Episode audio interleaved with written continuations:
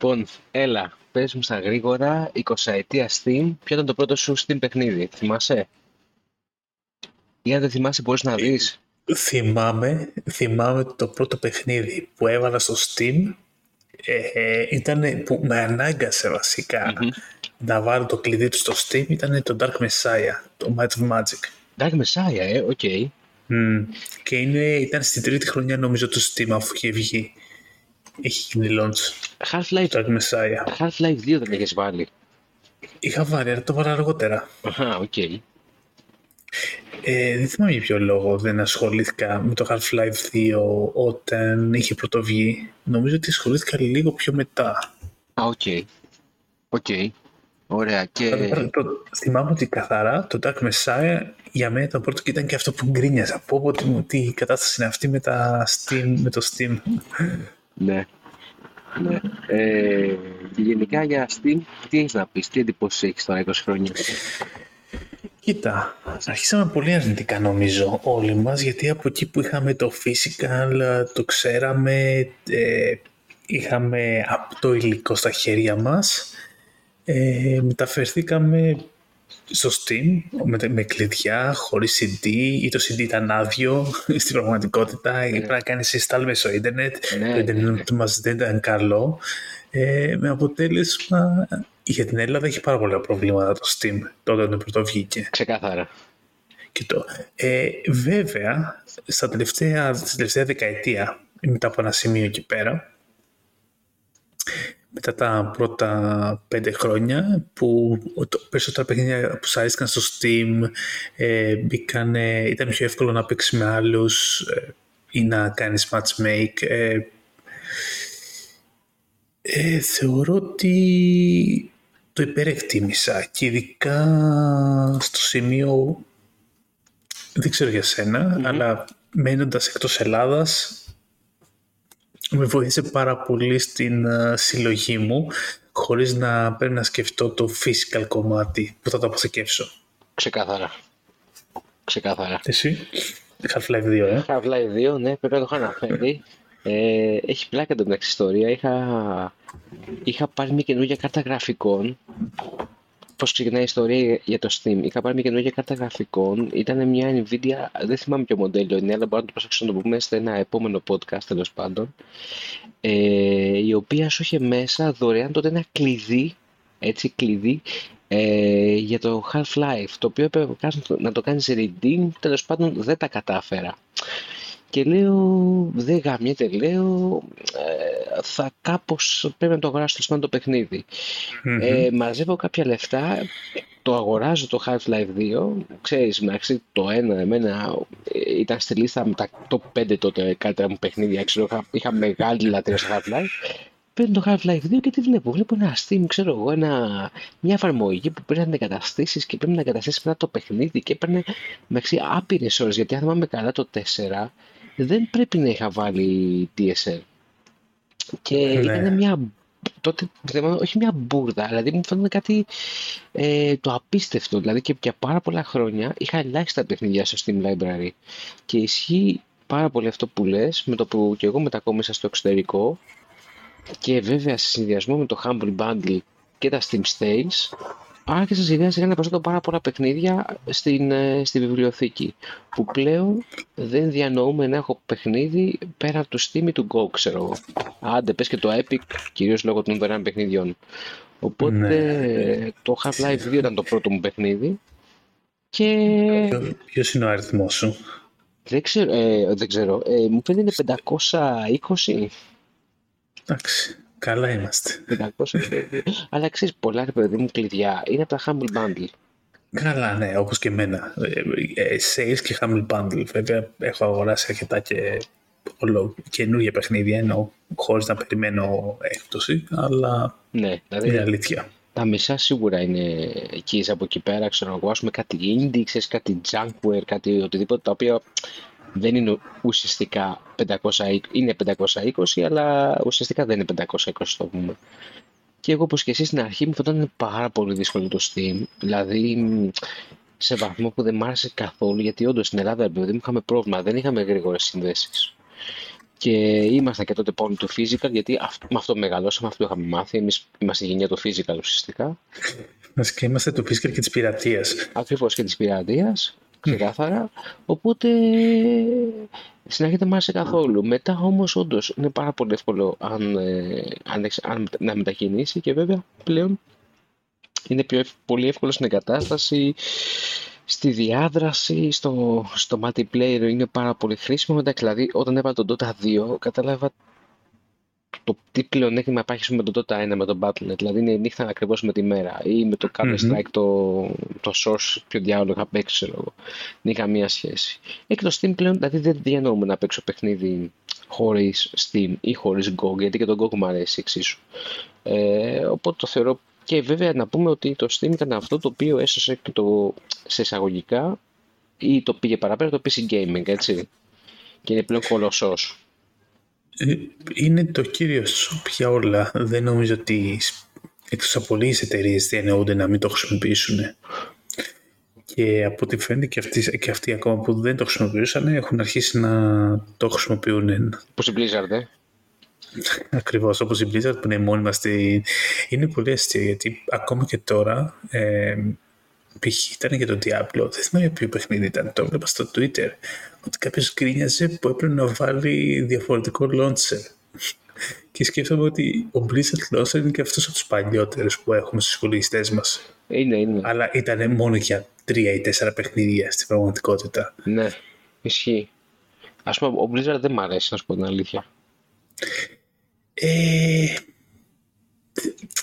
Δεν μ' αρέσει, ναι.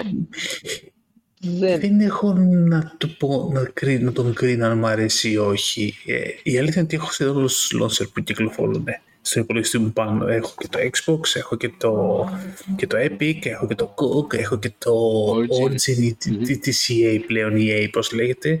Ε, έχω και τη Ubisoft, γιατί έπαιζα πολύ Division. Και ειδικά από ένα σημείο εκεί πέρα, όπου τα παιχνίδια σε αναγκάσανε, τα αγοράς στο Steam και σε αναγκάσανε να βάζεις άλλο launcher, είπα θα σταματήσω τα αγοράζω στο Steam αν είναι σε άλλο launcher. Ναι. Mm-hmm.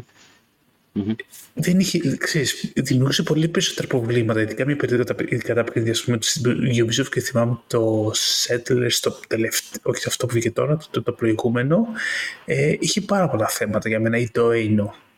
Ναι και είπα καλύτερα να το αγοράσω κατευθείαν στο Ubisoft Launcher παρά να το αγοράσω στο Steam. Ναι, ναι, ναι, ισχύει αυτό. Αλλά ναι, εντάξει, το Steam έχει γύρω στα 700 παιχνίδια. Mm-hmm. mm-hmm. Συν βέβαια ναι. το, Steam Deck τώρα το οποίο ε, να πω ρε παιδί μου, εγώ γενικότερα έχω διαβάσει και ακούσει πολλές κριτικές τα τελευταία για, μεταξύ με το Steam Deck και του, και του Ε, ναι. Ουσιαστικά και λέει βέβαια πριν από ένα patch οι διαφορές ειδικά στο performance ήταν μελιτές.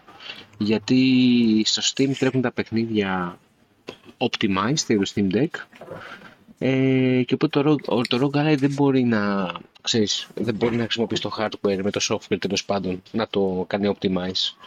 Ε, οπότε ρε παιδί μου θεωρώ και ειδικά με την επιτυχία του Steam Deck θα ανεβεί ακόμα παραπάνω το Steam γιατί θα λέει ο κόσμος θα τα αγοράσω τα παιχνίδια στο Steam, θα τα παίζω κατευθείαν στο Steam Deck οπότε αυτή είναι η πλατφόρμα που, ξέρεις, που θέλω να είμαι. Δεν έχω μια και ωραία με αυτό, μια που λέμε για αυτό το πλατφόρμα που θέλει να είμαι και αυτό να σας καλωσορίσουμε στο RPG Podcast ε, είμαστε gamers, είμαστε γονείς ε, και αυτό έξω και το Real Parent Gamers. Ε, σήμερα, πέραν του, της αναδρομής μας στο Steam και τα 20 χρόνια, ε, θα μπούμε σε λίγο πιο καυτά νέα, θα έλεγα, στο τελευταίο δύο μηνών, μίας και ήμασταν και διακοπές και δεν μπορούσαμε να κάνουμε κάποιο podcast. Ναι να το πιάσουμε για RPG, μιας και το όνομα, το, το, το abbreviation του podcast είναι RPG. Νομίζω ότι Βεβαίως. Να, να, αρχίσουμε, να, αρχίσουμε, να αρχίσουμε από το πρώτο που βγήκε τον Αύγουστο, το Baldur's Gate 3, που το περιμέναμε πολλά χρόνια, θα έλεγα, σαν όνομα να βγει. Ναι, για πες, εγώ, εγώ να, μάλλον να ξεκινήσω εγώ, εγώ να πω ότι δεν το έχω παίξει ακόμα το παιχνίδι και δεν ξέρω, η αλήθεια είναι λόγω οικογενειακής κατάστασης πότε θα το παίξω, μάλλον με βλέπω καλοκαίρι του 24, Απλώς να πω ότι το περίμενα πάρα πολύ. Στο Steam Deck. Στο Steam Deck. Ποιος ξέρει. θα δείξει. Θα σου έλεγα δοκίμασα το στο Steam Deck. Θα δείξει μέχρι τότε. Ε, εγώ απλώς να πω για το παιχνίδι ότι το περίμενα με πάρα πολύ καιρό. Ε, βασικά δεν πιστεύουμε ότι θα βγει Baldur's Gate 3. Πιστεύουμε ότι ουσιαστικά η, η γραμμή αυτή των, των CRPG των δυτικών είχε τελειώσει τελείως. Βέβαια μετά βγήκε η Obsidian και επανέφερε αυτή τη μόδα και μετά η Larian της συνέχισε. Οπότε η Larian πήρε το, το, το πίσω από την Obsidian από τα Pillars of Eternity και έκανε τα, τα Divinity τέλος πάντων και τώρα έκανε τον Baldur's Gate 3. Εγώ χαίρομαι που μάλλον θα δούμε εγκότι καθαρό hardcore PC gaming έτσι δηλαδή αυτό ναι. το είχαμε συζητήσει ότι... Ε... Νομίζω ότι είναι από τα πιο hardcore παιχνίδια. Δηλαδή βλέπω και από το sentiment στο Twitter και στα Reddit ότι πολλοί, πολλοί κόσμος έχει πρόβλημα να αντιληφθεί τους κανόνες, το combat, ε, τους διαλόγους. Τους διαλόγους, ναι. το... Εντάξει, η αλήθεια είναι ότι όπως υπάρχουν διάφορα παιχνίδια που βάζω σαν benchmark, τουλάχιστον εγώ προσωπικά, στο RPG. Ε, με το Witcher το 3 να είναι για μένα από τα καλύτερα εκτελέσεις σε open world, το Disco Elysium από τις καλύτερες εκτελέσεις για branching narrative και το ε, το Baldur's Gate αυτή τη στιγμή θεωρώ είναι από τις καλύτερες εκτελέσεις σε interactivity. Σε ένα...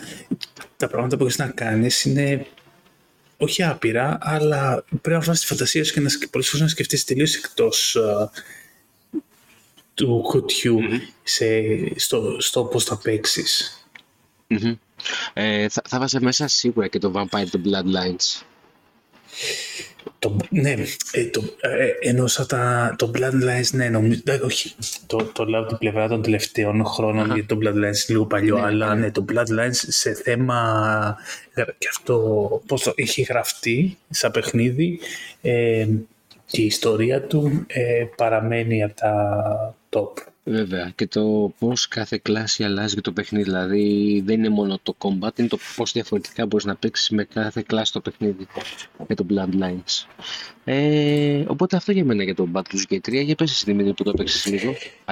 Η αλήθεια είναι ότι έχω παίξει λίγο περίεργα το Baldur's Gate 3 ε, έχοντας access στο early access του εδώ και τελευταία χρόνια έχοντας παίξει ένα κομμάτι του Act 1 επίτηδες χωρίς να παίξω το υπόλοιπο με είχε φυσικά ικανοποιημένο. Ε, ξέρω ότι πολλές φορές άκουσα σχόλια γιατί έγινε tactical, μοιάζει με Divinity. Ναι, το κατανοώ. Το κατανοώ ότι κάποιον δεν, δεν το αρέσει αυτή η λογική, αλλά απ' την άλλη πρέπει να σκεφτούμε ότι τις δυνατότητες κάθε εταιρείας ή που είναι ποιες είναι οι ικανότητες κάθε εταιρείας ε, και τι έχει ήδη έτοιμο από τους προηγούμενους τίτλους της και έτσι τι μπορεί να με φέρει στους επόμενους. Ε, έχοντας η Λάριο πάρει το Baldur's Gate το 3, νομίζω ότι σε early access ήταν ένα μακροχρόνιο early access, αλλά από ό,τι φαίνεται ήταν, χρειαζότανε. ε, βοήθησε πάρα πολύ το παιχνίδι. Ε, κατά πρώτον και κατά δεύτερον προσπαθώ να βρω την κατάλληλη λέξη. Ε, βοήθησε πολύ στο...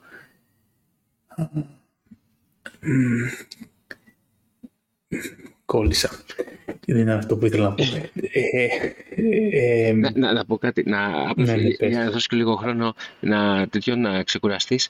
Ε, ψάχνοντας αυτό που θες να βρεις, ε, αυτό που θέλω να πω είναι, ρε παιδί μου, είναι λογικό μια ε, μια φόρμουλα δεν μπορεί να μείνει για πάντα. Δηλαδή δεν μπορούμε να ζητάμε τον Baldur's Gate το 3 να είναι ουσιαστική συνέχεια σε μηχανισμούς και, και gameplay του 2. Δηλαδή τα παιχνίδια, κακά τα ψέματα, προχωράνε στις φόρμουλες, προχωράνε, εξελίσσονται, προσθέτουν στοιχεία. Αλλιώς δεν θα είχαμε ποτέ, ξέρω εγώ, open world παιχνίδια, αλλιώς δεν θα είχαμε ποτέ ε, παιχνίδια τα οποία ξέρω να μην έχουν μέσα διαλόγους, απλώς δεν θα είχαμε ποτέ τις στα παιχνίδια. Δηλαδή για μένα είναι λογικό ναι. να πάει παρακάτω η φόρμουλα και ειδικότερα σε μια φόρμουλα όπως το, όπως το, το, το, το Divinity 2, το οποίο θεωρείται από πολλούς ε, στο καλύτερο RPG των εποχών. Δηλαδή η Larian αυτό εξαιρετικά. Και, το early access, και το early access όπως το είχαν διαχειριστεί στα προηγούμενα τους έδωσε πολύ μεγάλο πάτημα πώς να διαχειριστούν το early access του ενώ πώς να παίρνουν το feedback που χρειάζονται για να κάνουν develop το παιχνίδι μέσα στο early access τους. Ε, με το release ε, δεν έχω περάσει το Act 1, mm-hmm. είμαι ακόμα στο Act 1, είναι τεράστιο το Act 1. Mm-hmm. Ε, όπως ξέρουν οι περισσότεροι, δηλαδή μπορεί να κάνεις πάρα πολλές ώρες και να κάνεις πράγματα. Το πρόβλημα είναι ότι έχω φτιάξει τρεις διαφορετικούς χαρακτήρες. Mm-hmm. Με τον καθένα έχω παίξει ελαφρώς διαφορετικά, χωρίς να, να έχω πάρει κύριες αποφάσεις. Και ένας από αυτούς είναι και multiplayer χαρακτήρες που έπαιζα με τη γυναίκα μου. Oh, Παίζαμε μαζί. Ε, λόγω διακοπών, ένα κομμάτι το έχω παίξει στο Steam Deck. Ε, αυτό δεν δίνει πολύ μεγάλο χρόνο να παίξεις, είναι αλήθεια. Είναι μια, μια μισή ώρα, αντέχει νομίζω περίπου εκεί άντεχα και εγώ να παίξω. Ε, δεν έχω πρόβλημα με το παιχνίδι αυτή τη στιγμή. Ε, τα mechanics του θεωρώ ότι είναι πολύ καλά. Η μάχη του είναι ενδιαφέρουσα. Ε, ξέρω κάποιον, κάποιους που έχουν κάποια τεχνικά θέματα, αλλά εντάξει, ok. Okay, είναι, δυστυχώς είναι πολύ πολύπλοκο αυτό που έχουν κάνει. Σχεδόν κάθε χαρακτήρας νιώθεις ότι έχει να σου πει κάτι ενδιαφέρον, mm-hmm. ακόμα και να μην σου λέει κάτι. Ε, είναι Larian, θα έλεγα. Και το όλο το campaign με το σεξ και την αρκούδα, ε, εντάξει. Καλά, έχω δει πολύ αστεία σχόλια, ναι. έως και πολύ τραγικά σχόλια. Εντάξει, ήταν τρολιά ρε παιδί μου, οκ. Ήτανε, ήταν από του καλού τύπου όμως τρολιά, ναι, γιατί ναι. να σου πω κάτι, ε, δεν παίρνουν πολύ σοβαρά τον εαυτό τους. Ναι, ισχύει αυτό. Νομίζω ότι αυτό είναι. Δεν χρειάζεται να πάρουν πολύ σοβαρά τον εαυτό τους και κάνουν ό,τι καλύτερο μπορούν για να το διασκεδάσεις. Και να προσθέσω από τη δικιά μου την πλευρά, χωρίς όμως να έχω παίξει το παιχνίδι, ότι η Larian ήταν ουσιαστικά ένα, μιλάμε ένα indie studio, έτσι δεν είναι, πάνω κάτω. Ήτανε, τώρα δεν νομίζω ότι... Πλέον δεν είναι, okay. σίγουρα. Είναι self-published, είναι μόνο του, έχει τρία ή τέσσερα studio, νομίζω τρία studio έχει. Αλλά πάντα δουλεύει σε ένα παιχνίδι, έτσι. Ναι, δουλεύει σε ένα παιχνίδι. Είχε, υπήρχε ένα tactical game που δούλευε στον κόσμο του Divinity, αλλά νομίζω λόγω του Baldur's Gate 3 το παγώσανε. Κάψανε. Και... Ναι, και νομίζω ότι δούλευαν καθαρά στο Baldur's Gate 3. Και ουσιαστικά από 2A πήγαν σε AAA. Γι' αυτό που βγάλανε ναι, είναι AAA. Αυτό. Δηλαδή το, το voice acting, το, το σενάριο, το interactivity, mm-hmm. εσύ με τον κόσμο. Ναι, σίγουρα είναι AAA. Οπότε πήγε ρε παιδί με έκανε αυτό το άλμα με το Baldur's Gate 3 και ουσιαστικά κλείσαν όλα τα στόματα γιατί φτιάξει ένα παιχνίδι χωρίς microtransactions, χωρίς, ε, ξέρεις, χωρίς multiplayer, πολύ καλό communication, χωρίς ε, always online. Πολύ καλό communication με το community, άμεσα patches ε, και fixes. Ε, μάλλον Νοέμβρη θα έχει και θα βγει και στο Xbox από ό,τι φαίνεται ή Οκτώβρη-Νοέμβρη. Είπανε Σεπτέμβρη με Νοέμβρη, νομίζω είπαν, ή Σεπτέμβρη με Δεκέμβρη. Δηλαδή, δηλαδή πριν τελειώσει ο χρόνος θα το έχουν και στο, το και στο Xbox. Ε, γιατί καταφέραν να περάσουν, όχι να περάσουν, αλλά να διευθετήσουν με το Xbox το πρόβλημα που έχουν με το, το, το, το dual screen στο S. Ε, βγήκε και στο PS5 που για και το καιρό νομίζω ήταν και ε, top pre-order. Ναι, ναι, ναι. Πήγε πάρα πολύ καλά στο PlayStation. Δηλαδή είναι, ναι. είναι παράσιμο για το παιχνίδι, έτσι, ξεκάθαρα. Σίγουρα. Ε, θα έλεγα ότι για οποιονδήποτε δεν έχει ασχοληθεί με RPG, αν και θα είναι δύσκολο, ε, θα είναι ένα παιχνίδι που θα πρότεινε γιατί έχει πάρα πολλά να σου δώσει. Ναι, είναι βέβαια ένα έχει... hardcore παιχνίδι, δηλαδή. Ε, ναι, κοίτα, η αλήθεια είναι όσο hardcore θες να το παίξεις εσύ, γιατί π.χ. σαν εμένα που παίζω Ranger και μιλάω με ζώα, γιατί γελάω κάθε φορά που μιλάω με ζώα, γιατί αν δεις τι σου λένε τα ζώα είναι αστείο. Ή προσπαθώ να μιλήσω στα περισσότερα πτώματα που βρίσκω. Speak to undead ε, ναι, αλλά έχει ενδιαφέρον γιατί μαθαίνεις πράγματα που δεν είναι χρήσιμα ή σε αφορούν ή έχουν σχέση με το quest σου αλλά μαθαίνεις πράγματα για τον κόσμο γύρω σου, για τους χαρακτήρες που θεωρητικά ζουν σε αυτό. Και στη λογική κάποιος έχει γράψει αυτές τις ιστορίες. Έχει περάσει χρόνο για να γράψει αυτή τη μικρή, αυτό το μικρό διάλογο πέντε γραμμών, πέντε ερωτήσεων. Βέβαια. Βέβαια. Ε, οι χαρακτήρες, οι NPCs, οι, NPCs, οι companions είναι ωραίοι γενικότερα. Uh-huh. Ε, ξαναλέω, είναι ένα, ένα RPG νομίζω που δύσκολα πρέπει κάποιος να το χάσει τουλάχιστον από τη δικιά μου γνώμη και νομίζω και άξια ε, αν, θα, αν θα, είναι, πιστεύω σίγουρα ότι θα είναι στην, uh, στα Game of the Year ναι. μαζί, σίγουρα μαζί με το Zelda ναι. και το επόμενο θα δούμε το τρίτο θα, το πιάσουμε σε λίγο ε, ε, για μένα σαν Δημήτρης ε, έχοντας παίξει Πόσο έχω παίξει, να σου πω την αλήθεια. Έχοντας παίξει 40 ώρες περίπου, uh-huh. ε, χωρίς να το έχω τερματίσει, χωρίς να έχω δει όλη την ιστορία, η πρώτη εντύπωση που μου έχει δώσει το παιχνίδι σαν στήσιμο, σαν χράψιμο, σαν παρουσίαση, ε, είναι μάλλον το Game of the Year για φέτος. Το μερό. Έτσι, έτσι το βλέπω εγώ. Mm-hmm. Δηλαδή, έχω βλέπω άτομο το οποίο μου έλεγε ε, δεν είμαι πολύ, δεν με ψήνει πολύ το 10 base και ε, ο, ο, ο, ο αγαπητός ε, έχει φτάσει στις 300 ώρες από τότε που έχει βγει. 300 ώρες, ε, πω, πω. Ναι. Αυτά είναι. Αυτά είναι. Να πρέπει να έχει παίξει τέσσερις φορές φαντάζομαι. Ναι, Μπομπί, για σένα μιλάω. Πω, πω, μάλιστα. Ωραία. ε, και θα κάνω ένα time jump. Ε, σήμερα βγήκε η ανακοίνωση για το επόμενο RPG της Allcat. Ε, για όσοι δεν γνωρίζετε την Allcat, είναι αυτοί που έχουν φτιάξει τα Pathfinder, τα, έχουν κάνει, μετατρέψει το αντίστοιχο του D&D, το Pathfinder, σε CRPG. Ε, επίσης τα Pathfinder 1 και 2 είναι τεράστια παιχνίδια, ε, αρκετά καλά RPG τα συνιστώ μαζί με τα Pillars of Eternity ε, και θα βγάλουν το, βασικά το πρώτο RPG στο Hammer 40K. Αυτό έχει πολύ ενδιαφέρον. Ε, το οποίο όμως δεν είσαι Space Marine, δεν είσαι Eldar, είσαι, ε, επιλέγεις ότι είσαι άνθρωπος, φυσικά γιατί σε αυτόν τον κόσμο δεν μπορεί να επιλέξεις κάτι άλλο αν θες να ζήσεις, uh-huh. θεωρητικά. Ε, αλλά είσαι, έχεις ένα ειδικό ρόλο, λέγονται Rock Traders, οι οποίοι έχουν μικροαυτοκρατορίες ε, στα, στις παρυφές της, του, της αυτοκρατορίας του, των ανθρώπων. Και είναι αυτοί που είναι, αν σας το θέσω καλύτερα, μπορούν να λυγίσουν τους κανόνες. Έχουν πολύ μεγάλες ελευθερίες σε σχέση με όλους τους υπηκόους του σύμπαντος αυτού. Και από μπέτα τουλάχιστον που το έχω παίξει, ε, μου έχει αφήσει πολύ καλή πολύ θετική άποψη. Okay. Ε, tactical και αυτό θα είναι, uh-huh. turn-based tactical. Ε, έχει ενδιαφέρον group χαρακτήρων από Space Marines, από Psychers, έχει μέχρι και Eldar μέσα. Α, μάλιστα, ωραία.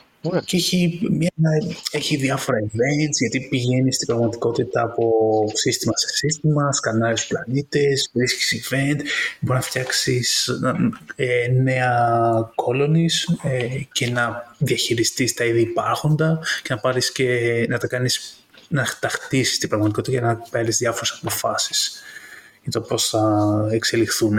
Και πότε βγαίνει αυτό; Αυτό είπανε η 7 Δεκέμβρη.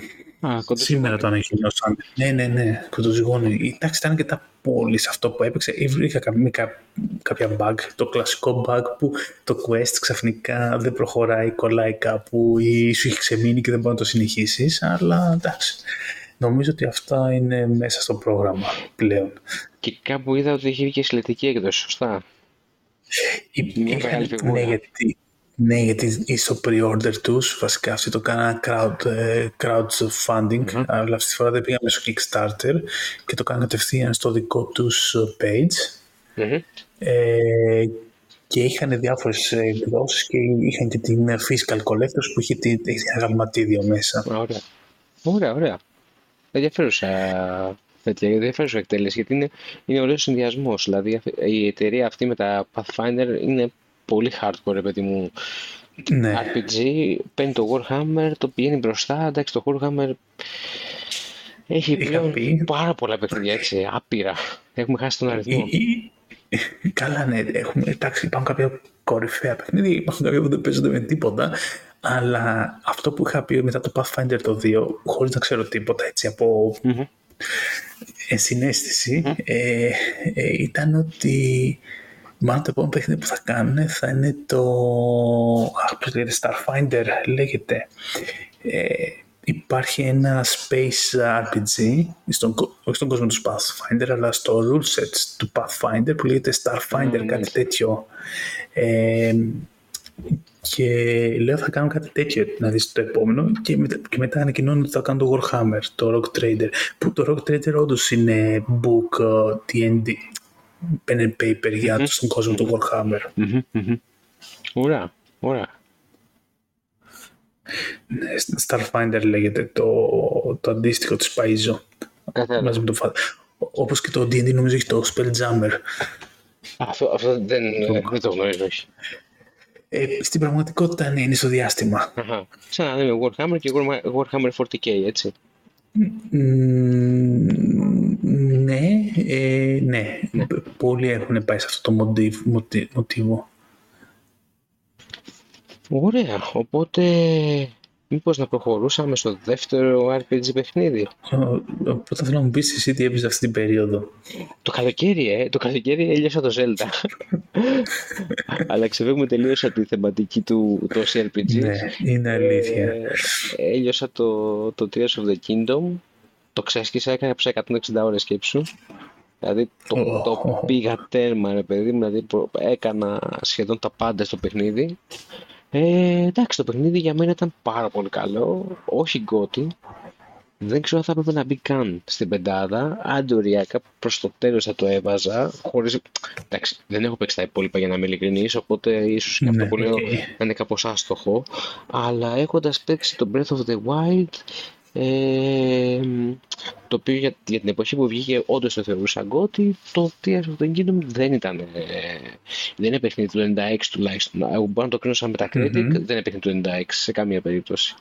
Ε, δεν φέρνει την επανάσταση του Breath of the Wild, ε, προσθέτει κάποιες, κάποια στοιχεία τα οποία δεν είναι και τόσο super wow. Ε, αλλά το παιχνίδι εντάξει είναι πολύ χορταστικό, προχωράει το μύθο μπροστά ε, με όλα τα θεματάκια, αλλά δεν είναι κάτι το οποίο ξέρεις, λες Παναγιά μου, όχι τι βγήκε ξέρω εγώ όπως είχαμε πει όλοι με το Breath of the Wild. Αλλά είναι πολύ καλό Zelda παιχνίδι, πολύ διασκεδαστικό και το έλειωσα, σου λέω τώρα, ε, το έλειωσα έγραψα 160 ώρες αυτό. Μμμ. Δηλαδή, δεν, Δεν, δεν το, δεν το έκλεισα καθόλου, δεν προλαβαίνω. ε, τα Zelda... Πρέπει να κάνω κάπου... Όχι, ναι, τα ξέρω, τα Zelda ε, τα, αποφ... τα αποφεύγω μέσα σε εισαγωγικά γιατί δεν προλαβαίνω. Ξέρω ότι δεν θα προλάβω να το παίξω και πιθανότατα κάποια στιγμή να σταματήσω κιόλας. Ναι. Και έτσι, είσαι- όπως σε ξέρω, δεν θα έλεγα ότι δεν είναι το στυλ σου. Θα μου πεις ούτε το δικό μου στυλ ήταν και κάπως κόλλησα. ναι, εντάξει. Ε, Οπότε δεν ξέρεις. Οπότε δεν ξέρω, Ε, ισχύει αυτό. Μεγαλώσαμε. Νομίζω ότι αυτό που έλεγα και πολλές φορές είναι ότι δεν είναι ακριβώς αν είναι το στυλ σου ή όχι. Ε, μπορεί όμως το συγκεκριμένο παιχνίδι να σου, να σου μιλάει, να Ναι. οι μηχανισμοί του, το πώς είναι στημένο, να είναι φτιαγμένο για αυτό που πραγματικά σ' αρέσει ή μάλλον που το, ο εγκέφαλό σου θεωρεί ευχάριστο. Ισχύει, ισχύει. Δηλαδή και εγώ ως Μου φαίνεται ευχάριστο, το Zelda μου φαίνεται ευχάριστο. Δεν είναι, μου φαίνεται ευχάριστο να παίξω. Ισχύει. Ισχύει γιατί η αισθητική του είναι πολύ ευχάριστη σε συνδυασμό με τη μουσική του. Δηλαδή είναι μ, ένα παιχνίδι το οποίο δεν σε αγχώνει. Τουλάχιστον αυτά που έχω παίξει εγώ, δεν έχω παίξει ας πούμε, το, το Καρίνα ή το Majora's Mask, ξέρω εγώ. Ε, δεν σε αγχώνουν, δεν έχουν κάποια παιχνίδια. Μπορεί να είναι σε κάποιες στιγμές δύσκολα, κυρίως όσον αφορά τους γρίφους, όχι τις μάχες, αλλά η αισθητική τους, ειδικά τα open world, είναι πάρα πολύ ευχάριστη. Δηλαδή συνδυάζουν ξέρεις, την, την απαλή ambient μουσική από πίσω με, το, με, τα πολύ, με, τη, μια, με μια πολύ ευχάριστη χρωματική πάλτα από μπροστά και, και είναι πολύ, που είναι πολύ ευχάριστα παιχνίδια. Έφτιαξε κανένα περίεργο μηχάνημα. Ε, όχι, δεν έφτιαξα αυτά που, που βγαίνουν στο ίντερνετ. Δεν ασχολήθηκα τόσο πολύ με, αυτό, με αυτή, την, με αυτή τη, τη δύναμη τέλος πάντων. Ε, το, το, το Zelda για μένα, το, τα συγκεκριμένου τύπου που είναι τα open world, το Breath of the Wild και το, και το Tears έχουν αυτό το, το, το, το ασύλληπτο ότι έχουν πάρα πολύ ωραία εξερεύνηση. Δηλαδή, σε το παιχνίδι να εξερευνήσεις νέες περιοχές. Ε, μαζί, Νομίζω το πιο σημαντικό είναι αυτό. Ναι, μαζί με τη διάδραση του, του κόσμου είναι κάτι πάρα πολύ ωραίο. Δηλαδή και η διάδραση που άλλα open world δεν την έχουν, βέβαια δεν την έχουν γιατί στον κόσμο πούμε, του Witcher και το, και το, δεν είναι και το theme του να κόβεις δέντρα και να, ξέρω, να τα φτιάχνει σε βάρκα. Ναι. αλλά δεν θα μπορούσε θεωρητικά και να το σηκώσει ενώ το, το Zelda με τα γραφικά τα οποία είναι πολύ απλοϊκά μπορείς ας πούμε να πας να κόψεις ένα δέντρο και να το κάνεις κορμό. Σου το επιτρέπει δηλαδή η τεχνολογία. Ε, δηλαδή η διάδραση του κόσμου, ειδικά στο, στο Tears of the Kingdom που μπορείς να φτιάξεις και πολλές συσκευές και μηχανισμούς μέχρι και bots που μπορείς να φτιάξεις whatever μαζί με την εξερεύνηση το πάνε το παιχνίδι αλλού, αλλά επαναλαμβάνω ότι για μένα στο Metacritic πήγε πάρα πολύ ψηλά χωρίς ιδιαίτερο λόγο. Θα φανεί στα Game Awards που θα καταλήξουμε. Ναι, μάλλον θα, έτσι όπως φαίνεται θα κονταροχτυπηθεί με τον Baldur's Gate το 3 για την πρώτη θέση. Ναι. Και το επόμενο που περιμέναν όλοι το παιχνίδι της, ε, της γενιας για το Starfield ε, Πρώτα απ' όλα ξέρω ότι δεν έχεις παίξει. Ναι. Θέλω να μου πεις τη γνώμη σου εσύ όπως το βλέπεις το παιχνίδι απ' έξω. Το παιχνίδι, κοιτάξτε, όπως το βλέπω, εγώ στο είχα από την αρχή, εμένα μου είχε αφήσει πάρα πολύ θετική εντύπωση. Δηλαδή, πιστεύω ότι θα ήταν το επόμενο καλό παιχνίδι της Bethesda, το οποίο από ό,τι κατάλαβα ήταν τελικά. Ε, με όλα τα προβλήματα που θα έφερνε. Εμένα μου φαίνεται ένα πολύ ωραίο RPG, το οποίο συνδυάζει. Είναι κάτι μεταξύ Mass Effect και, και Fallout ε, με λίγο No Man's Sky, δηλαδή συνδυάζει πολύ ωραία τα οποία ίσως για αρκετούς να μην το κάνουν masterpiece, αλλά για ναι. μένα θεωρώ ότι παίρνει πολύ καλά στοιχεία από πολλά πράγματα και τα συνδυάζει ωραία αυτό. Δηλαδή κάποιοι νομίζαν ότι θα μπορούσες ξέρεις, να είναι ένα παιχνίδι που να αφιερώσεις 300 ε, ώρες να ψάχνεις πλανήτες και μετά βέβαια θα λέγανε... Νομίζω ότι είναι ένα παιχνίδι, απλά που μπορείς να το κάνεις αυτό, αλλά συνέχισε. Να σου πω, μετά ρε παιδί μου θα λέγανε Α, ξέρω εγώ, χάνεις, ε, δεν υπάρχει βασικό storyline γιατί χάνεις 10 ώρες ξερευνώντα τον κάθε πλανήτη. Το θέμα για μένα ο κόσμος πρέπει να καταλάβει το τι θέλει να παρουσιάσει μια εταιρεία. Ε, δηλαδή, αυτό βέβαια, αυτό βέβαια είναι βέβαια και ένα κλασικό πρόβλημα που υπάρχει στα RPGs. mm ότι με τα side quests, ας πούμε, ναι. στο, στο Witcher για παράδειγμα, μπορείς να κάνεις exploration, side quest και οτιδήποτε και να αφιερώσεις 300 ώρες διαφορετικές από να κάνεις το, το main quest. Αλλά για μένα φαντάζομαι ότι αυτό που ήθελε να δώσει η Bethesda είναι να σου δώσει ένα βασικό storyline ε, το οποίο από ό,τι κατάλαβα δεν ήταν τόσο ε, κακό και κακογραμμένο στο Fallout 4 να σου δώσει ένα μάλλον, ωραίο storyline με ωραία side quest. Δεν πρέπει να μιλάμε για Fallout 4 καν. για storyline. Ε, σωστό. ε, να, ε, ότι ήθελε να σου δώσει πολλά πράγματα, αλλά χωρίς να σου δώσει ένα παιχνίδι το οποίο θα βιέρωνε 300 ώρες ε, mm-hmm. πηγαίνοντας από εδώ και από εκεί. Αυτό. Δηλαδή ότι ήθελε να σου δώσει ένα δομημένο RPG παιχνίδι έχοντας αρκετές επιλογές και κάνοντας πολλά πράγματα καλά. Αυτό. Αυτή είναι η άποψή μου σαν εξωτερικός παρατηρητής. Έχω, έχοντας παίξει 60 ώρες εγώ για μένα με 50% των achievements ε, φυσικά δεν τα έχω δει όλα ε, δεν θα πω έκανα το λάθος να κάνω κυρίως το main story ε, γιατί δεν το θεωρώ λάθος έτσι όπως διαδραματίζεται το παιχνίδι αντίθετα φάση αυτών που έχω δει και σαν spoiler που δεν θα τα... ίσως γίνεται και πιο ενδιαφέρον για μένα. Ναι. Ε,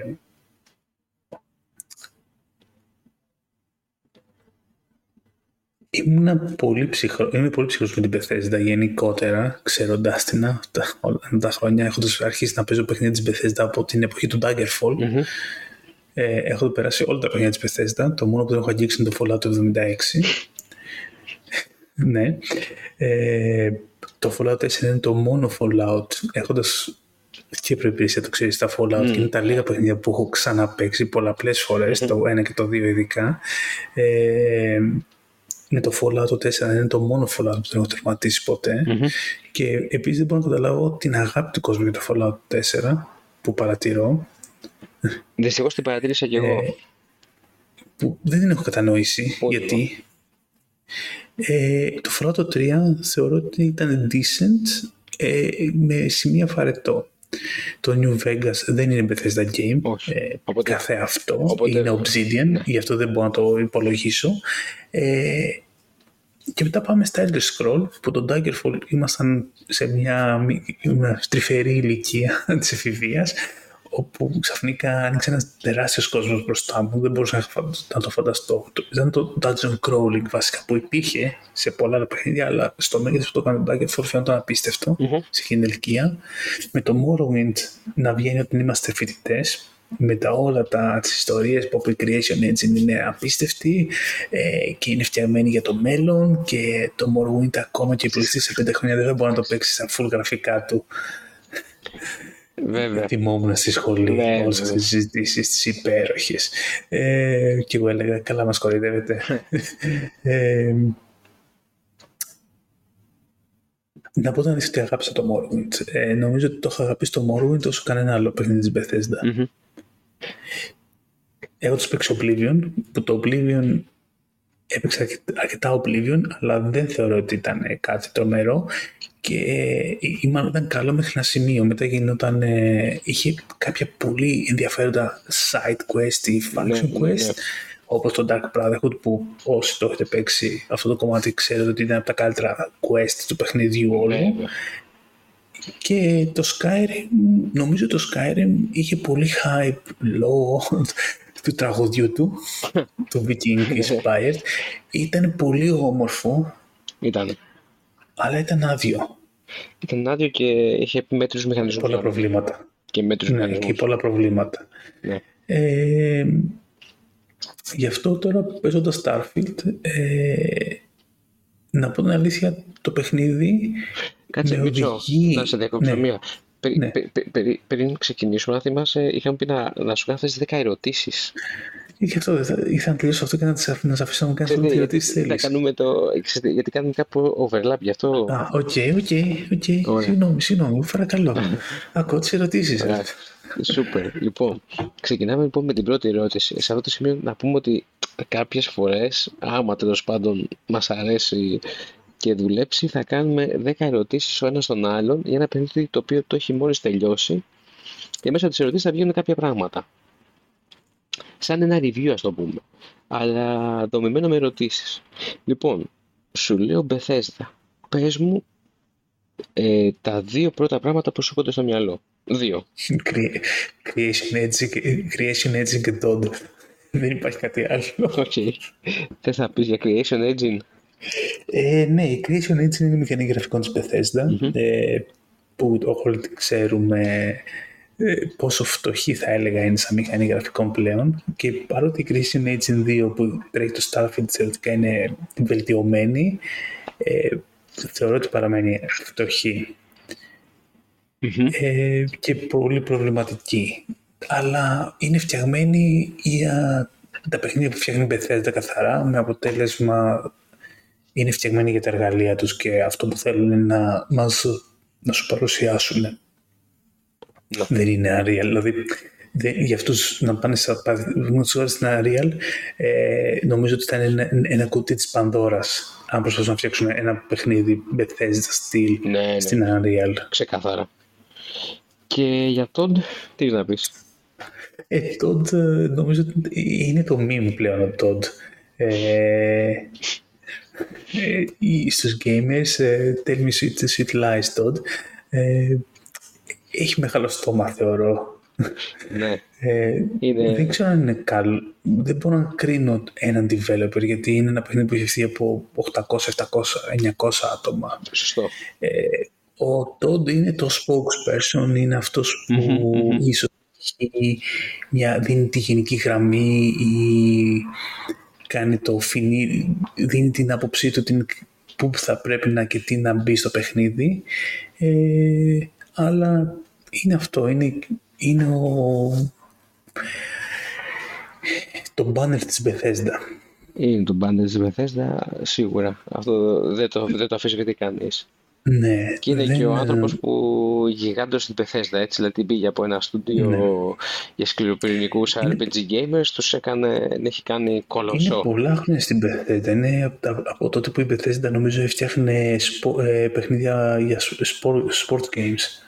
Από τότε είναι. NFL και αυτά. Ναι, είχα ακούσει ένα interview ότι είναι πολλά χρόνια στην Bethesda mm. και τότε ήταν και η πρώτη του θέση. Και άρχισε να μπαίνει στα παιχνίδια πολύ περί... Ήταν τελείως άσχετο. Ήταν, μπήκε λίγο έμβολος εκεί μέσα. Κάπου θυμάμαι ήταν, ήταν, ε, ήταν στο map editing, κάπου κάσα περί, μια περί θέση ήταν. Level designer. Level designer. Δεν θυμάμαι. Δεν θυμάμαι, πρέπει να ακούσω όλη την, την, mm-hmm. τη συνέντευξη για να θυμηθώ, αλλά θυμάμαι ότι έχει μπει από τα παιχνίδια από όταν η Bethesda έφτιαχνε sports games. Uh-huh. Το μόνο σίγουρο είναι ότι η Bethesda την πήρε από μια εταιρεία που πουλούσε τέλος κάποια αντίτυπα και την έκανε μια εταιρεία που θέλει κάθε επενδυτή να έχει στα, στην ναι. κατοχή του. Έτσι, δηλαδή το Skyrim πούλησε. Το Skyrim πούλησε, πολύ και πούλησε τα επόμενα χρόνια. Ε, ένα επίσης αρνητικό για το Skyrim ήταν με κούρασε. Όπως και με εισαγωγικά, το ίδιο που με κουράζει με το GTA, όταν έχουμε ένα παιχνίδι για πολλά χρόνια. Ξεκάθαρα. Και έχουμε re-releases του ίδιου παιχνιδιού χωρίς πραγματικές βελτιώσεις. Αυτό νομίζω ότι κουράζει περισσότερο από όλα.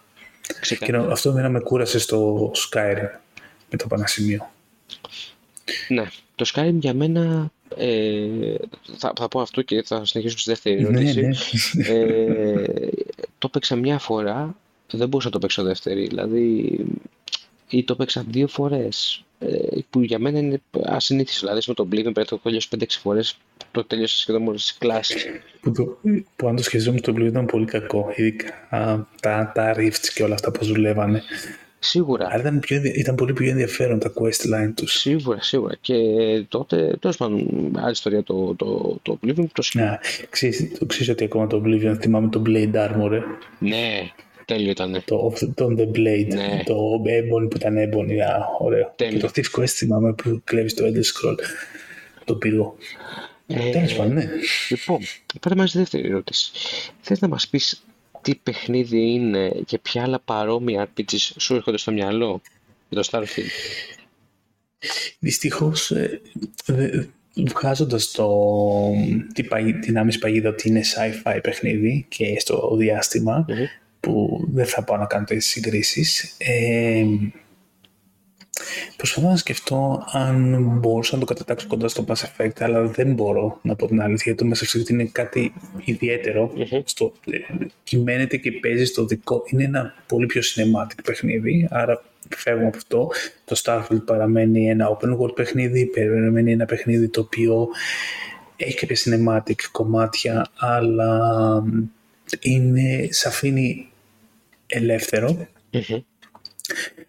Ε, νομίζω ότι πέφτει ακριβώς στην κατηγορία αυτό που λέμε Bethesda RPG, ε, παρότι δεν του φαίνεται, ε, έχει πολύ περισσότερα RPG στοιχεία για μένα τουλάχιστον από το Fallout 4. Ε, είναι παραμένει σε, απλοϊκό, σε απλοϊκή αλλά είναι, έχει μεγαλύτερο βάθος τουλάχιστον αυτά που μπορεί να κάνεις. Ε, τώρα συνδυάζει πάρα πολλά πράγματα, ε, γιατί έχουν βάλει πάρα πολλούς μηχανισμούς μέσα, όπως έχεις το χαρακτήρα σου, πηγαίνεις από ένα σημείο α στο σημείο β, ε, έχεις το διαστημόπλοιό σου, επίσης κάνει την ίδια δουλειά στη μεγαλύτερη κλίμακα από τον χώρο που είσαι προσυχωμένος, ε, κλασικά companions, το διαστημόπλαιο κάνει και double σαν σπιτι σαν ιδιωτικός χώρος σου, ή, ε, hub, ε, Βέβαια υπάρχουν και άλλα hubs, με την, υπάρχουν οι κύριες πόλεις. Ε, υπάρχει το build editor του διαστημοπλίου, το οποίο πραγματικά μπράβο τους. Πολύ καλή δουλειά σε αυτό που κάνανε. Mm-hmm. Ε, έχω περάσει πολύ ώρα να φτιάχνω διαστημόπλια και να δοκιμάζω και να κάνω λάθη. Ε, Κωνσταντίνε, κάποια, πότε, αύριο το βράδυ θα κάτσουμε να φτιάξουμε διαστημόπλιο που ζητάς να φτιάξουμε διαστημόπλιο κάθε μέρα. Ε, Έχει το Outpost που είναι κάτι που μπαίνω τώρα στο New Game Plus. Δεν ασχολήθηκα με Outpost καθόλου στο main game. Okay. Ε, και από εκεί και πέρα, αν το πάρουμε από την RPG πλευρά ή μάλλον το, στα story-based, ε, έχει το κλασικό storyline που σε αφήνει αρκετά ελεύθερο. Mm-hmm. Το έτσι του storyline είναι λίγο περίεργο. Περίεργα δομημένο. Ε, αν το κάνεις ε, όπως εγώ στην αρχή του να τρέξεις, δεν το νιώθεις, δηλαδή σου φαίνεται περίεργο. Okay. Δεν, αυτό το πρέπει να βρούμε τα, τους εισαυρού με εισαγωγικά ε, και περισσότερο δουλεύει μέχρι ένα σημείο στο να σου κάνει introduce τα μέλη της ομάδας σου και να σου ανοίξει νέους κύριους companions. Αχα, okay. Το, το main quest ε, για μένα τουλάχιστον αυτή τη δουλειά έχει να σου ανοίξει μέχρι σημείο τους main companions και από ένα σημείο και πέρα να σου φέρει τους ανταγωνιστές σου. Μάλιστα. Ωραία. Το, τα side quests είναι μια τελείως άλλη ε, το καθένα. Ε, ειδικά το side quest με τους πειρατές, πολύ καλό, όπως λένε όλοι. Ε, το ευχαριστήθηκα. Είναι το μόνο side quest, η αλήθεια, που όχι κατά λάθος, όχι ότι είχα διαβάσει και απλά πήγα, απλά είπα, μου φαίνεται ενδιαφέρον, θα το κάνω, θα το συνεχίσω. Ε, απλά υπήρξε ένα στο, στο Starfield, για μένα υπήρξε ένα κενό δύο με τριών ωρών, δύο ωρών νομίζω περίπου, που ήταν η αρχή του παιχνιδιου όπου δεν ήταν ότι ένιωσα χαμένος, αλλά μου φέρε την αίσθηση του ότι το παιχνίδι ναι με οδηγεί προς τα κάπου, αλλά εγώ πάλι δεν ξέρω τι πρέπει να κάνω ή μάλλον πού να πάω. Mm-hmm. μου έφερε το Morrowind. Mm-hmm. Όπως άρχισε. Βέβαια, ε, επειδή υπάρχει το, το fast travel ε, και τα jump ε, βοηθάει να κάνει πολύ, να επιταχύνει αυτό το κομμάτι. Μάλιστα. Ε, δηλαδή θα, θα μπορούσες να πεις ότι μοιάζει με κάποιο παιχνίδι ή όχι ουσιαστικά; Ή ένα κράμα παιχνιδιών; Είναι ένα κράμα της Bethesda θα έλεγα. Α, okay. Ε, έχει πάρει το στήσιμο, το γενικότερο στήσιμο, τους πυλώνες όπως δουλεύει το, το Morrowind σε κάποια και ναι θα σου πούνε έχει πάρει το gunplay από τα Fallout uh-huh. μέσα εισαγωγικά. Ε, βασικά το διαστημόπλοιό σου έχει ένα σύστημα VATS όπως τα Fallout, εσύ δεν έχεις κάτι αντίστοιχο ε, ή μάλλον έχεις ένα time, ένα Max Payne uh, slow motion ability που μπαίνει αργότερα. Ε, είναι, θα έλεγα, είναι, είναι κάτι ξεχωριστό από μόνο του και έχει πάρει κάποιες από τις παλιότερες βασικές αρχές της Bethesda που νομίζω στο Fallout 3, στο Oblivion και στο, στο Skyrim Fallout 4 κάπως άρχισε να απομακρύνεται και, και ίσως και γι' αυτό είναι και το ο κύριο ε, η κύρια έρηδα ε, σε όσους προσπαθούν να το περιγράψουν στο παιχνίδι και δεν συμφωνούν αν είναι πολύ καλό ή χάλια. Mm-hmm. Γιατί έχει μέσα σε απαρχαιωμένα συστήματα ε, τα οποία δεν ταιριάζουν στο σημερινό fast-paced gaming που έχουμε. Μάλιστα. Ενώ έχει fast-paced κομματια Αυτό δεν με ξεκάθαρο αυτό. Έχει κάποια κομμάτια που είναι quality of life και θεωρώ ναι, ότι ταιριάζουν στο fast-paced, ίσως παρά ταιριάζουν ε, και έχει κάποια κομμάτια που είναι πολύ επιβαρυντικά και δεν ταιριάζουν και νομίζω εκεί αρχίζει το όλο το πρόβλημα. Ωραία. Ξέρεις τι θα σας ρωτήσω. Η επόμενη ερώτηση είναι μια ερώτηση για μένα μετράει πολύ για Bethesda Game γιατί είναι πιστεύω το πρόβλημα που έχουν πολλά Bethesda Games. Το σενάριο και οι διάλογοι πώς είναι μέσα. Είναι ωραίοι. Είναι ωραίο το σενάριο. Το σενάριο... Κοίτα, ας αρχίσω από τους διαλόγους. Οι διάλογοι δεν είναι κάτι εξαιρετικό. Το voice acting για μένα δεν μπορώ να πω ότι... Δεν είναι ένα ή το άλλο, αλλά π.χ. το Baldur's Gate με κακό Στο πώς είναι οι διάλογοι. Με αποτέλεσμα το voice acting στο Starfield μου φαίνεται λιπές. Αλλά αν το πάρουμε στην μέσα στον, σε ένα κοινό χώρο που είναι τα Bethesda Games, ε, θεωρώ ότι είναι διάλογοι Bethesda. Και είναι γράψιμο Bethesda. Δεν περιμένω κάτι εξαιρετικό, δεν περιμένω Obsidian, επίπεδο ή Inxile ή Larian. Αλλά και όπως είπα, οι πρώτες ώρες δεν μπορούσα να, ε, να προσεγγίσω το παιχνίδι στο πώς κειμενόταν η κύρια ιστορία, γιατί δεν ασχολιόμουν και με τίποτα άλλο. Ασχολιόμουν μόνο με το κύριο κομμάτι. Άρα ήταν δεν με, με, τραβούσε και δεν με τραβούσε. Βασικά με τραβούσε λίγο το, το gameplay, αλλά η ιστορία με άφηνε και λίγο παγερά διάφορο. Μέχρι ένα, ένα quest συγκεκριμένο, στη, σε πάει στη τρίτη πόλη και εκεί εμφανίστηκε ο κύριος ανταγωνιστής του παιχνιδιού. Ε, θεωρώ ότι αυτό ήταν το σημείο που εκτός ότι αγάπησα το quest που με οδήγησε, μα αγάπησα, βρήκα το quest ενδιαφέρον, τους χαρακτήρες σχετικά ενδιαφέροντες και το όλο το detective-esque στυλ του συγκεκριμένου quest ενδιαφέρον ε, ήταν και το σημείο που είπα, όπα, εδώ έχουμε, έχουμε ε, κάτι, κάτι στα χέρια μας. Ε, από ό,τι έχω δει, τα side quest είναι αρκετά και τα function quest αρκετά ενδιαφέροντα στο παιχνίδι ε, και αν κάποιος να σπαταλήσει άπειρο χρόνο κάνοντας quest, βρίσκοντας πράγματα, θεωρώ ότι μπορεί να το κάνει. Ωραία. Ε, το επόμενο είναι, θες να μας πεις λίγο για γραφικά και ήχο και πώς τρέχει το σύστημά σου; Ναι, το σύστημα μου, η αλήθεια είναι ότι έχω έναν Intel ένα της γενιάς, μιλάμε, τώρα νομίζω είμαστε στην 14η γενιά, ε, άρα είναι παλιός, με εισαγωγικά είναι πενταετίας, δεν έχω κανένα πρόβλημα με CPU, ε, που ίσως κάποιες φορές αντιμετωπίζω σε κάποια άλλα παιχνίδια. Ε,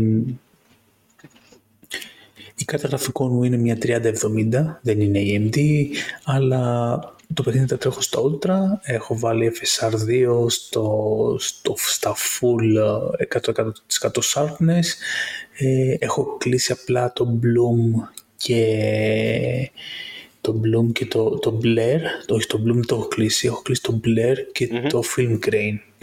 Ε, δεν έχω παράπονο με την απόδοση του παιχνιδιού. Δεν είναι ότι βέβαια κοιτάω και τα FPS, πόσα FPS πιάνω.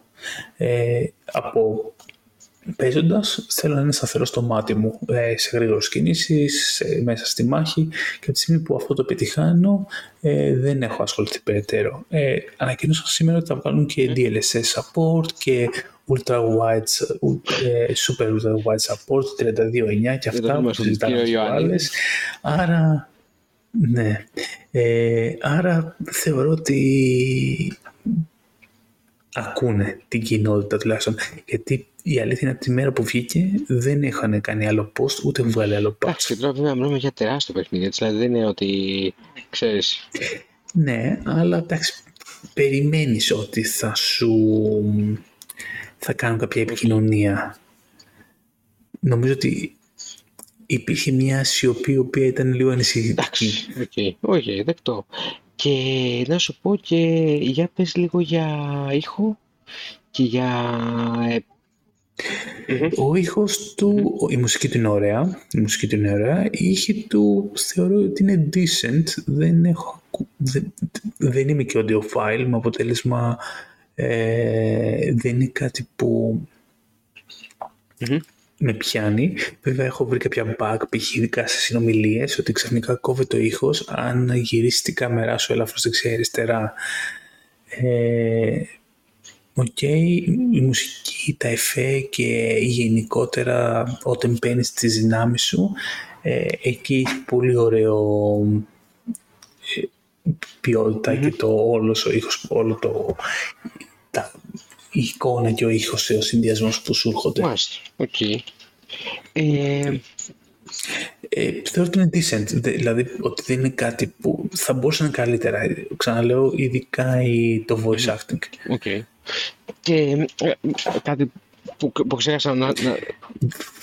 Νο, νομίζω ότι όμως είναι τα μοντέλα σε αυτό το πώς κινούνται τα πρόσωπα. Και μάλλον κάτι το οποίο ξέχασα να σε ξαναρωτήσω. Ωραία, είπαμε πώς τρέχει τα γραφικά, όμως είναι ωραία, η αισθητική είναι ωραία, δηλαδή είναι, είναι λες ότι βλέπω ξέρω ένα next gen παιχνίδι ή όχι καμία σχέση. αυτό δεν θεωρώ ότι μπορώ να το πω. Ε, υπάρχουν, ειδικά στους πλανήτες υπάρχουν πολύ low quality γραφικά ε, στα πετρώματα που το κατανοώ, ε, το κατανοώ, θα το πω από την πλευρά No Man's Sky, Elite Dangerous και Star Citizen, ε, είναι δύσκολο.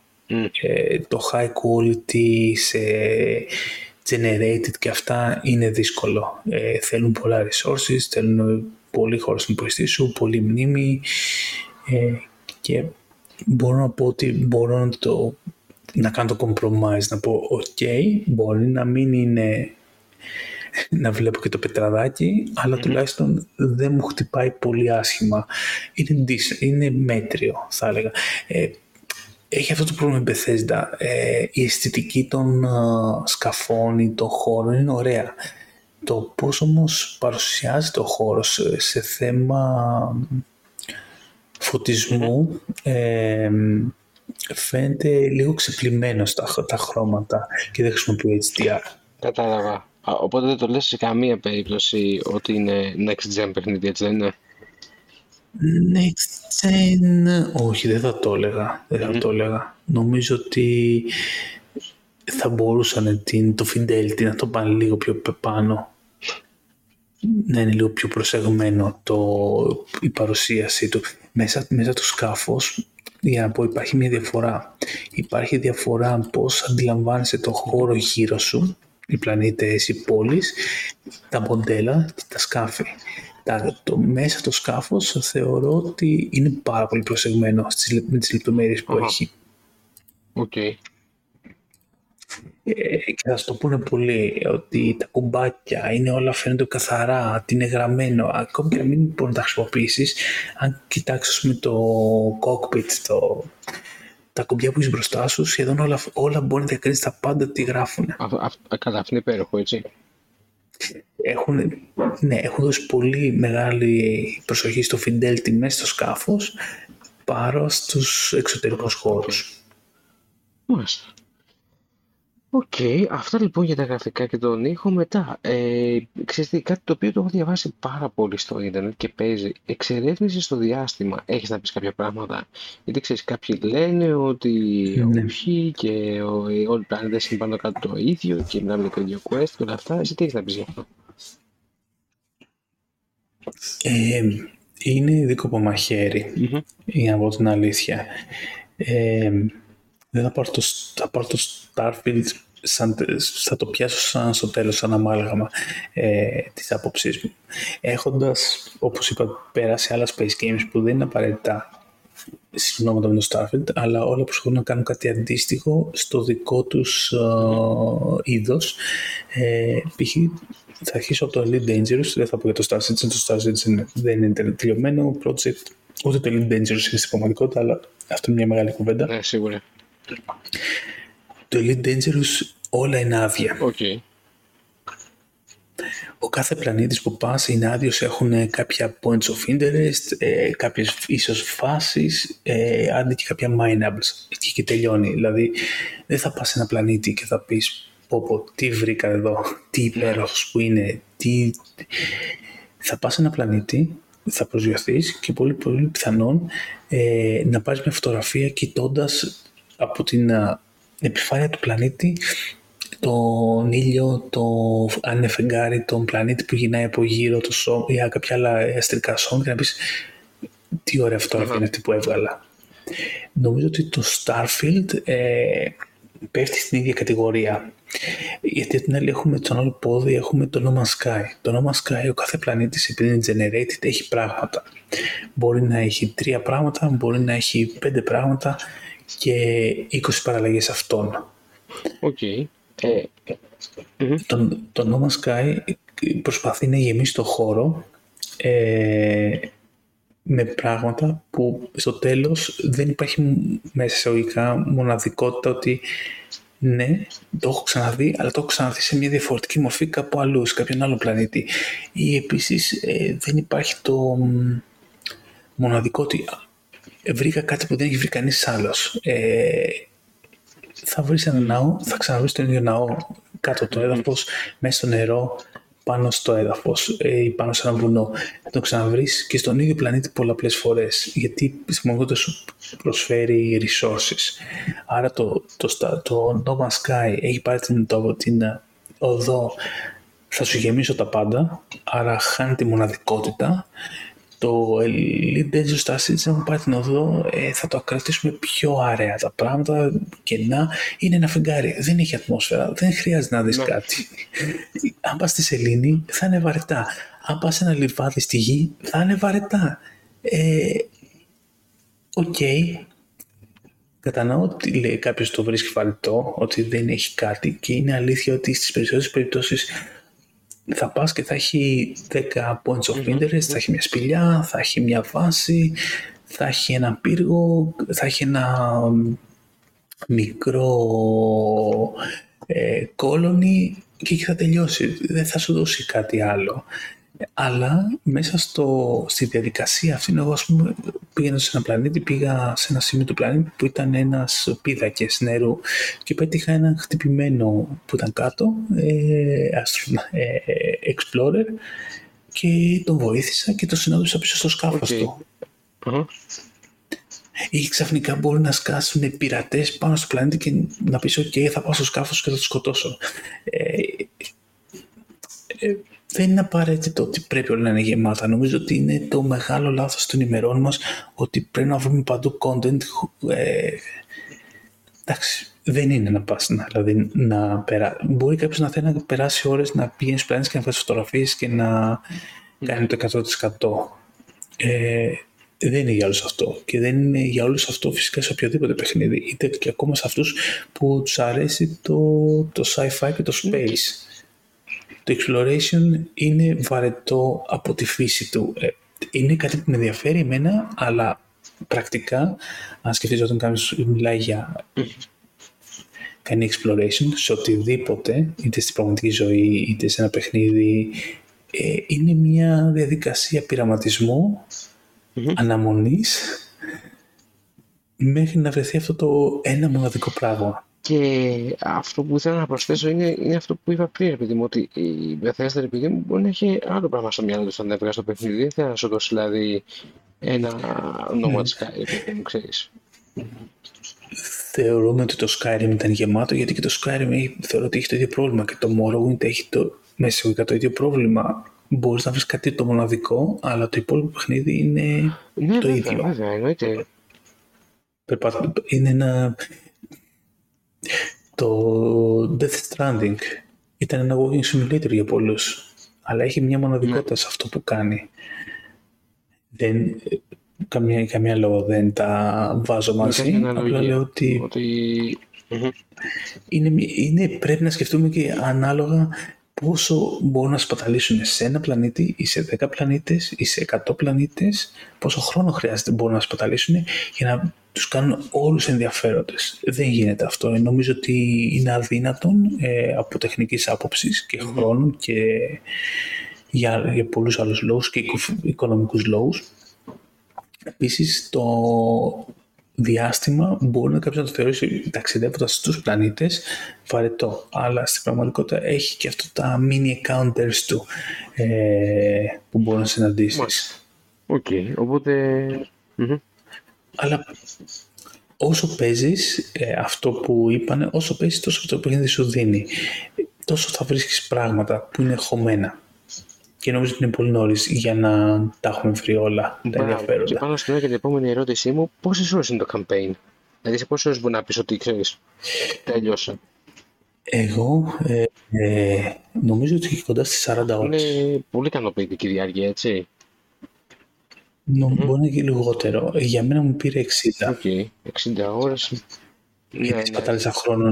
Έκανα κάποια side quest, ταξίδεψα, έκανα κάποιες βόλτες στη γη, κάποιες στη σελήνη, ε, πήγα σε άλλους πλανήτες, ε, δεν ασχολήθηκα με πολλά questline, έκανα κάποια μικρότερα questline έτσι για το χαβαλέ, γιατί μου φάνηκαν ενδιαφέροντα ε, και κάποια στιγμή είπα ok, μάζεψα όλες τις δυνάμεις και είπα ok, νομίζω ότι είναι ο καιρός να μπω στο New Game Plus. Ε, το, Και τώρα θα συνεχίσω από εδώ και πέρα στο New Αυτή Game είναι Plus. ακριβώς το η επόμενη χαρακτήρα μου. ερώτησή μου. Το New Game Plus ξέρεις τι ακριβώς προσφέρει;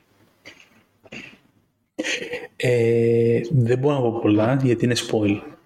Ε, αυτό μπορώ να πω ότι σου προσφέρει ένα μοναδικό σκάφος, ε, σου προσφέρει μια μοναδική στολή, μια από τις καλύτερες στο παιχνίδι, σου παίρνει όλα τα σκάφη, ό,τι έχεις φτιάξει, ό,τι ιστορίες έχεις δημιουργήσει, ε, κρατάς μόνο Μμμ. τις δυνάμεις σου ε, και τα, ski- τα, τα perks που έχεις διαλέξει το companion σου, που έχεις α, ξεκλειδώσει μέχρι τότε.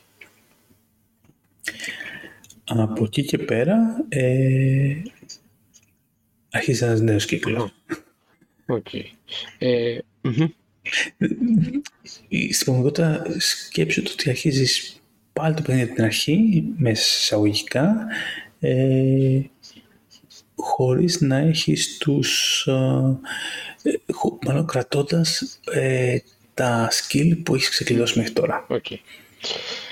Η επόμενη ερώτησή μου είναι, δηλαδή, κάνοντας, παιδί μου, μια σύνοψη όλων των στοιχείων του ε, και των μηχανισμών του και το οτιδήποτε τέλος πάντων φέρνει αυτό το παιχνίδι από πίσω του, τι διαφορετικό έχει από τα υπόλοιπα RPGs που κυκλοφορούν σήμερα;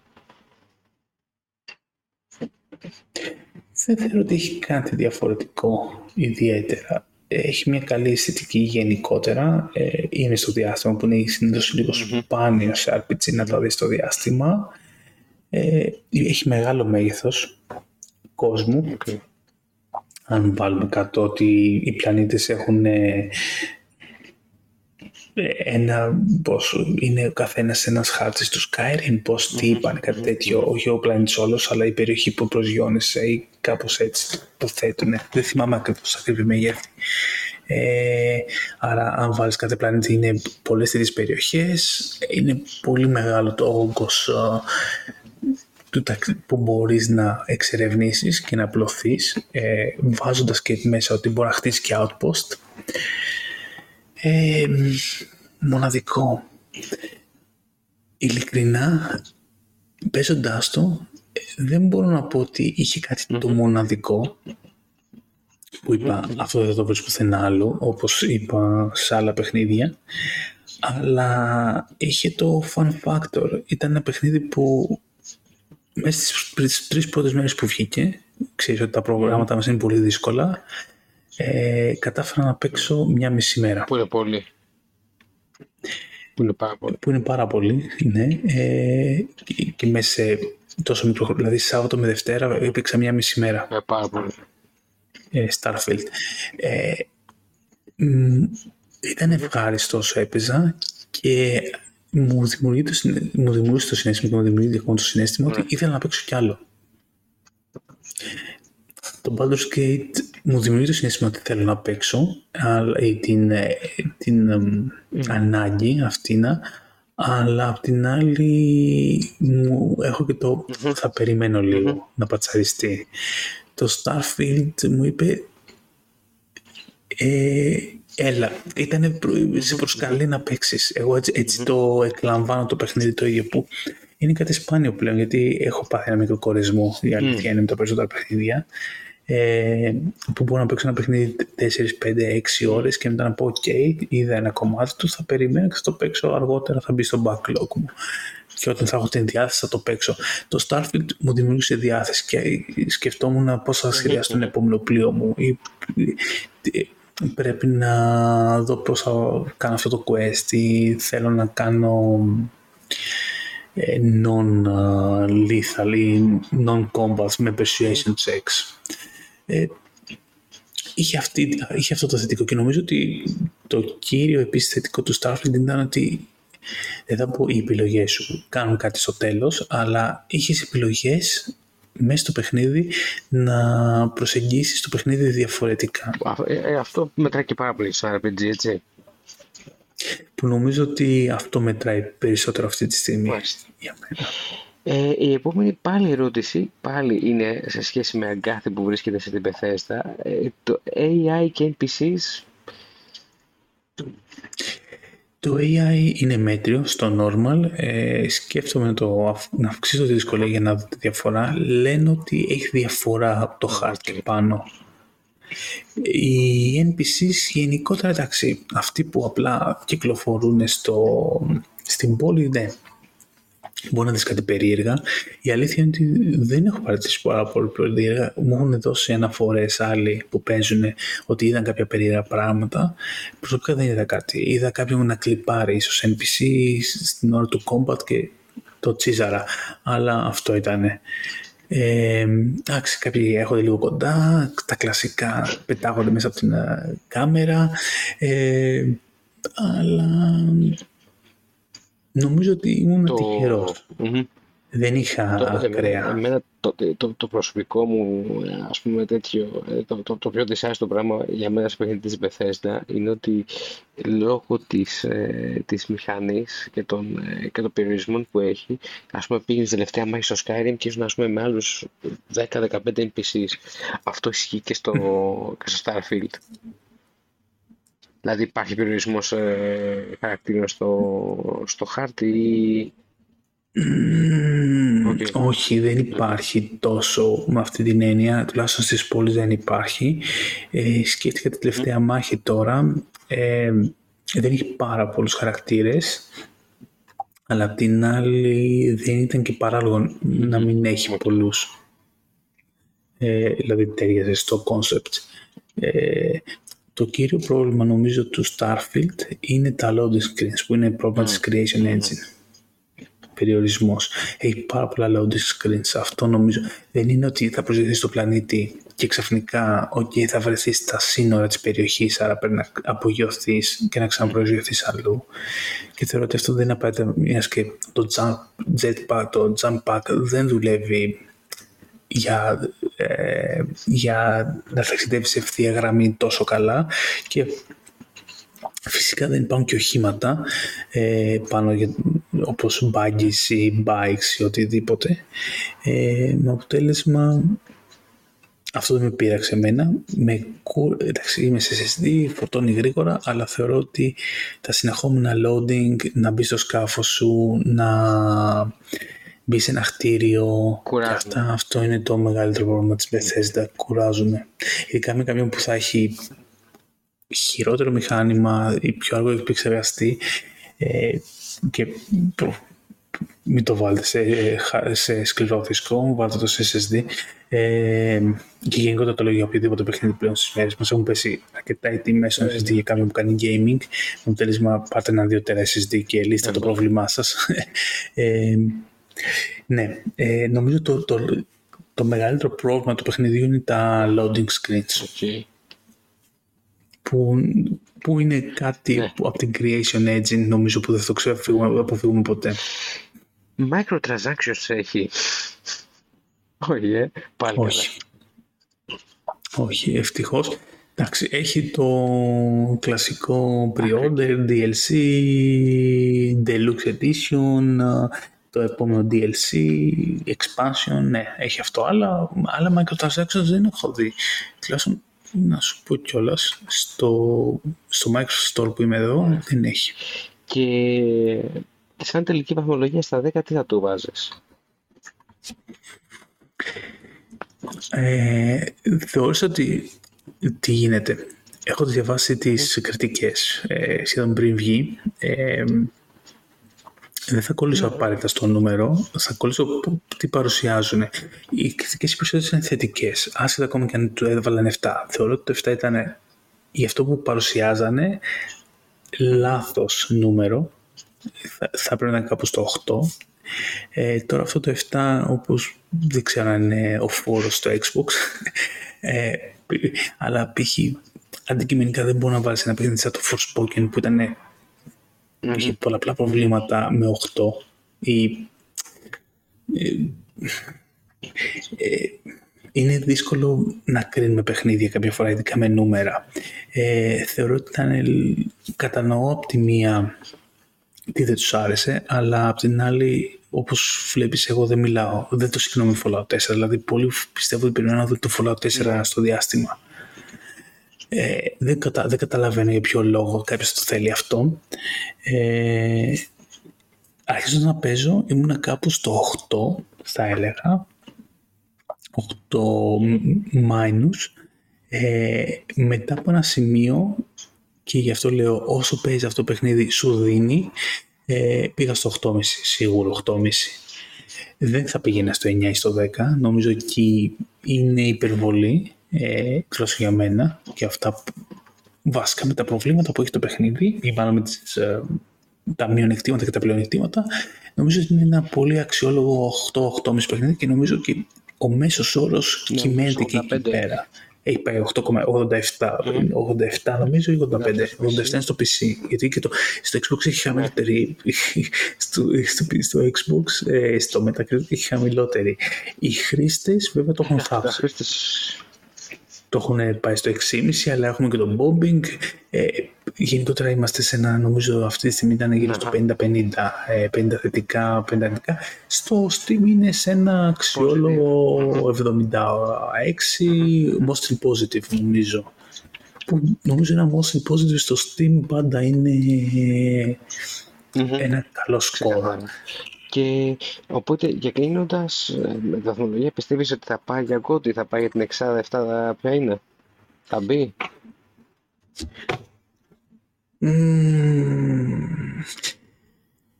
θεωρώ ότι μια και είναι το μεγαλύτερο release του Xbox ε, για φέτος ή και για μετά από πολύ καιρό και είναι και Bethesda ε, έτσι θα το πάνε διπλωματικά. Βέβαια τώρα να είμαι ειλικρινής, ξαναλέω ότι το 7 στα 10 που του δώσανε ε, και έχουν τότε δώσει το Fallout το 4 τι είχαν δώσει το Fallout το 4 Ποιο είναι το AGN Γενικότερα, μέσος όρος ε, το Fallout το 4 ναι, είναι 88 αυτή τη στιγμή κάθεται με το IGN νομίζω αν το έχει δώσει 9,5 και είναι ο ίδιος reviewer. Εγώ ας πούμε στο, στο 4... Που, εντάξει, συγγνώμη που σου λέω, αλλά αυτός που έδωσε 7 στο Starfield και 9,5 στο Fallout 4, για μένα έχει πρόβλημα άνθρωπος. Γενικότερα, καλή βαθμολογία στο δεν, δεν Ας πούμε στο 4, το, το πλατιάζω και παίρνω και λίγο την μπάλα, το, το, το 4 ας πούμε, ε, ούτε καλό, ναι, ναι. ούτε καλό RPG ήταν. Ε, νομίζω την καλύτερη ατάκα την έχει πει ο, ο Νικολάκης. Ο Πι. Ναι, δεν θα πω επίθετο, αλλά οκ. Ε, ε, όταν για, τον, το, για την παρουσίαση του Fallout 4 είπε το εξής. Μιλάγαν πάρα πολύ ώρα για τα όπλα. Αχα. Ναι. Και για το gameplay. Και είναι αλήθεια αυτό ότι για το Fallout συγκεκριμένα δεν είναι το, το focus του Fallout αυτό στην πραγματικότητα. Ή, άλλο, λέμε είναι πολύ, είναι να χτίσεις τη βάση σου. Τη βάση τι ήταν, μια χαζομάρα. Είναι προβληματική. Ναι, ε, το Fallout 4 ήταν πολύ προβληματικό. Βέβαια, ε, το Starfield το έχει πάρει και το έχει βελτιώσει το μηχανισμό αυτό. Βέβαια υπάρχουν ακόμα προβλήματα, αλλά υπάρχουν αρκετά ενδιαφέροντα με το Starfield γιατί μπορεί να χτίσει πολλαπλές βάσεις είτε στον ίδιο πλανήτη, είτε σε διαφορετικούς πλανήτες, σε διαφορετικά συστήματα και να φτιάξεις trading ε, platforms και να τους να ενώσεις την, ε, την κυκλοφορία πρώτων υλών. Γιατί ε, φτιάχνεις και extractors, μπορεί να βγάλεις ήλιο, σίδηρο, τιτάνιο και με αυτά και, και λέγεται fabricator να αυτοματοποιήσει τη διαδικασία και να σου φτιάχνει υλικά για να, να τα στέλνεις σε άλλους πλανήτες και να χτίζεις να, και άλλες βάσεις. Okay. Έχει κάποιο ενδιαφέρον. Νομίζω ότι δέχεται βελτίωσεις, όπως και το shipbuilding. Ε, mm-hmm. Ξαναλέω, ε, θεωρώ το gun modding είναι λίγο απλοϊκό με την έννοια ότι αν πάρεις πες ότι όπλα δεν μπορεί να μεταφέρεις το mod από το ένα όπλο στο α όπλο στο β όπλο πρέπει να το έχεις κάνει research και να έχεις τα υλικά για να το ενεργοποιήσεις άλλο όπλο.